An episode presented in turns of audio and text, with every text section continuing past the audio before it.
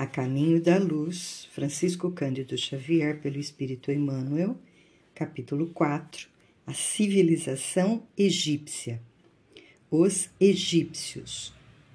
Dentre os espíritos degredados na Terra, os que constituíram a civilização egípcia foram os que mais se destacavam na prática do bem e no culto da verdade. Aliás, Importa considerar que eram eles os que menos débitos possuíam perante o Tribunal da Justiça Divina. Em razão dos seus elevados patrimônios morais, guardaram no íntimo uma lembrança mais viva das experiências de sua pátria distante.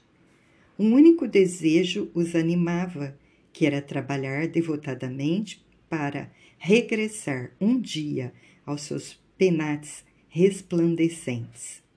Uma saudade torturante do céu foi a base de todas as suas organizações religiosas. Em nenhuma civilização da Terra o culto da morte foi tão altamente desenvolvido. Em todos os corações morava a ansiedade de voltar ao orbe distante, ao qual se sentiam presos pelos mais santos afetos. Foi por esse motivo que, representando uma das mais belas e adiantadas civilizações de todos os tempos, as expressões do Antigo Egito desapareceram para sempre do plano tangível do planeta. Depois de perpetuarem nas pirâmides os seus avançados conhecimentos, todos os espíritos daquela região africana regressaram à pátria sideral. A ciência secreta. Em virtude das circunstâncias mencionadas, os egípcios traziam consigo uma ciência que a evolução da época não comportava.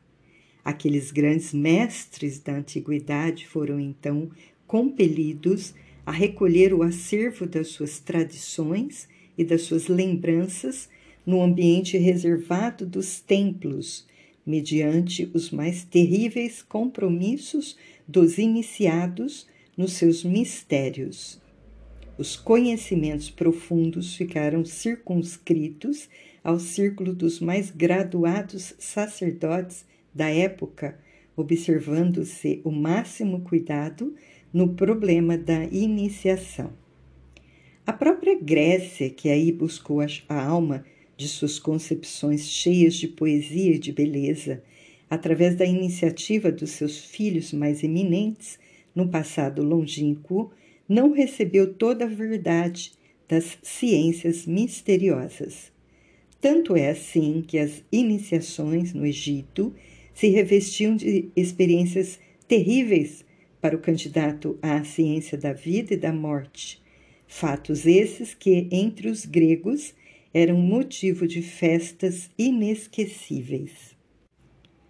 Os sábios egípcios conheciam perfeitamente a inoportunidade das grandes revelações espirituais naquela fase do progresso terrestre, chegando de um mundo de cujas lutas na oficina do aperfeiçoamento haviam guardado as mais vivas recordações os sacerdotes mais eminentes conheciam o roteiro que a humanidade terrestre teria de realizar. Aí residem os mistérios iniciáticos e a essencial importância que lhes era atribuída no ambiente dos sábios daquele tempo. O poli politeísmo simbólico. Nos círculos esotéricos, onde pontificava a palavra esclarecida dos grandes mestres de então, sabia-se da existência do Deus único e absoluto, Pai de todas as criaturas e providência de todos os seres, mas os sacerdotes conheciam igualmente a função dos espíritos prepostos de Jesus na execução de todas as leis físicas e sociais da existência planetária em virtude das suas experiências pregressas. Desse ambiente reservado de ensinamentos ocultos, partiu então a ideia politeísta dos numerosos deuses que seriam os senhores da terra e do céu, do homem e da natureza. As massas requeriam esse politeísmo simbólico nas grandes festividades exteriores da religião. Já os sacerdotes da época conheciam essa fraqueza das almas jovens de todos os tempos, satisfazendo-as com as expressões esotéricas de suas lições sublimadas. Dessa ideia de homenagear as forças invisíveis que controlam os fenômenos naturais, classificando-as para o espírito das massas na categoria dos deuses, é que nasceu a mitologia da Grécia, ao perfume das árvores e ao som das flautas dos pastores em contato permanente com a natureza. O culto da morte e a metempsicose. Um dos traços essenciais desse grande povo foi a preocupação insistente e constante da morte. A sua vida era apenas um esforço para bem morrer. Seus papiros e frescos estão cheios dos consoladores mistérios do além-túmulo. Era natural. O grande povo dos faraós guardava a reminiscência do seu doloroso degredo na face obscura do mundo terreno e tanto lhe doía semelhante humilhação que, na lembrança do pretérito, criou a teoria da metempsicose, acreditando que a alma de um homem podia regressar ao corpo de um irracional por determinação punitiva dos deuses. A metempsicose era o fruto da sua amarga impressão a respeito do exílio penoso que lhe fora infligido no ambiente terrestre Inventou-se desse modo uma série de rituais e cerimônias para solenizar o regresso dos seus irmãos à pátria espiritual. Os mistérios de Ísis e Osíris mas não eram que símbolos das forças espirituais que presidem aos fenômenos da morte. Os egípcios e as ciências psíquicas as ciências psíquicas da atualidade eram familiares aos magnos sacerdotes dos templos. O destino e a comunicação dos mortos e a pluralidade das existências e dos mundos eram para eles problemas solucionados e conhecidos. O estudo de suas artes pictóricas positivam a veracidade dessas nossas afirmações. Num grande número de frescos apresenta-se o homem terrestre acompanhado de seu duplo espiritual. Os papiros nos falam de suas avançadas ciências nesse sentido e através deles podem os egiptólogos modernos reconhecer que os iniciados sabiam da existência do corpo espiritual pré-existente que organiza o mundo das coisas e das formas. Seus conhecimentos a respeito das energias solares com relação ao magnetismo humano eram muito superiores aos da atualidade. Desses conhecimentos nasceram os processos de mumificação dos corpos, cujas fórmulas se perderam na indiferença e na inquietação dos outros povos. Seus reis estavam tocados do mais alto grau de iniciação enfeixando nas mãos todos os poderes espirituais e todos os conhecimentos sagrados. É por isso que a sua desencarnação provocava a concentração mágica de todas as vontades no sentido de cercar-lhes o túmulo de veneração e de supremo respeito. Esse amor não se traduzia apenas nos atos solenes da mumificação. Também o ambiente dos túmulos era santificado por um estranho magnetismo. Os grandes diretores da raça, que faziam jus a semelhantes consagrações, eram considerados dignos de toda paz no silêncio da morte.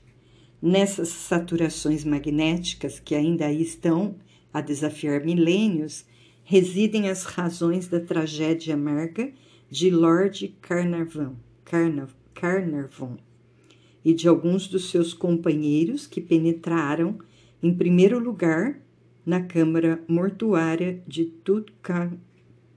Tutankhamon. E ainda por isso é que muitas vezes, nos tempos que correm, os aviadores ingleses observam o não funcionamento dos aparelhos radiofônicos quando as suas máquinas de voo atravessam a limitada atmosfera do Vale Sagrado. As pirâmides. A assistência carinhosa do Cristo não desamparou a marcha desse povo cheio de nobreza moral. Enviou-lhe auxiliares e mensageiros, inspirando-o nas suas realizações que atravessaram todos os tempos, provocando a admiração e o respeito da posteridade de todos os séculos aquelas almas exiladas que as mais interessantes características espirituais singularizam, conheceram em tempo que o seu degredo na terra atingia o fim. Impulsionados pelas forças do alto, os círculos iniciáticos sugerem a construção das grandes pirâmides que ficariam como a sua mensagem eterna para as futuras civilizações do orbe. Esses grandiosos monumentos teriam duas finalidades simultâneas. Representariam os mais sagrados templos de estudo e iniciação, ao mesmo tempo que constituiriam para os pósteros um livro do passado com as mais singulares profecias em face das, das obscuridades do porvir. Levantaram-se destarte as grandes construções que assombram a engenharia de todos os tempos. Todavia, não é o colosso de seus milhões de toneladas de pedra, nem o esforço hercúleo do trabalho da sua justa posição o que mais empolga e impressiona a quantos contemplam esses monumentos. As pirâmides revelam mais extraordinários conhecimentos daquele conjunto de espíritos estudiosos das verdades da vida. A par desses conhecimentos, encontram-se ali os roteiros futuros da humanidade terrestre. Cada medida tem a sua expressão simbólica relativamente ao sistema cosmogônico do planeta e a sua posição no sistema solar. Ali está o meridiano ideal que atravessa mais continentes e menos oceanos e através do qual se pode calcular a extensão das terras habitáveis pelo homem, a distância aproximada entre o Sol e a Terra, a longitude percorrida pelo globo terrestre sobre a sua órbita no espaço de um dia, a precessão dos equinócios bem como muitas outras conquistas científicas que somente agora vêm sendo consolidadas pela moderna astronomia. Redenção. Depois dessa edificação extraordinária, os grandes iniciados do Egito voltam ao plano espiritual no curso incessante dos séculos.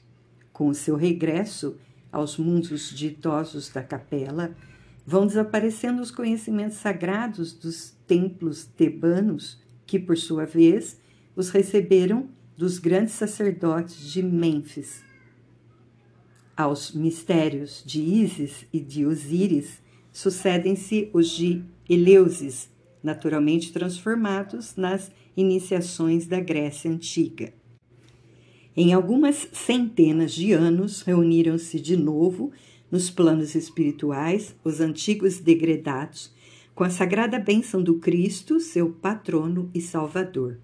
A maioria regressa então ao sistema da capela, onde os corações se reconfortam nos sagrados reencontros das suas afeições mais santas e mais puras, mas grande número desses espíritos estudiosos e abnegados conservaram-se nas hostes de Jesus obedecendo às sagrados imperativos do sentimento e ao seu influxo divino, muitas vezes tem reencarnado na Terra para desempenho de generosas e abençoadas missões.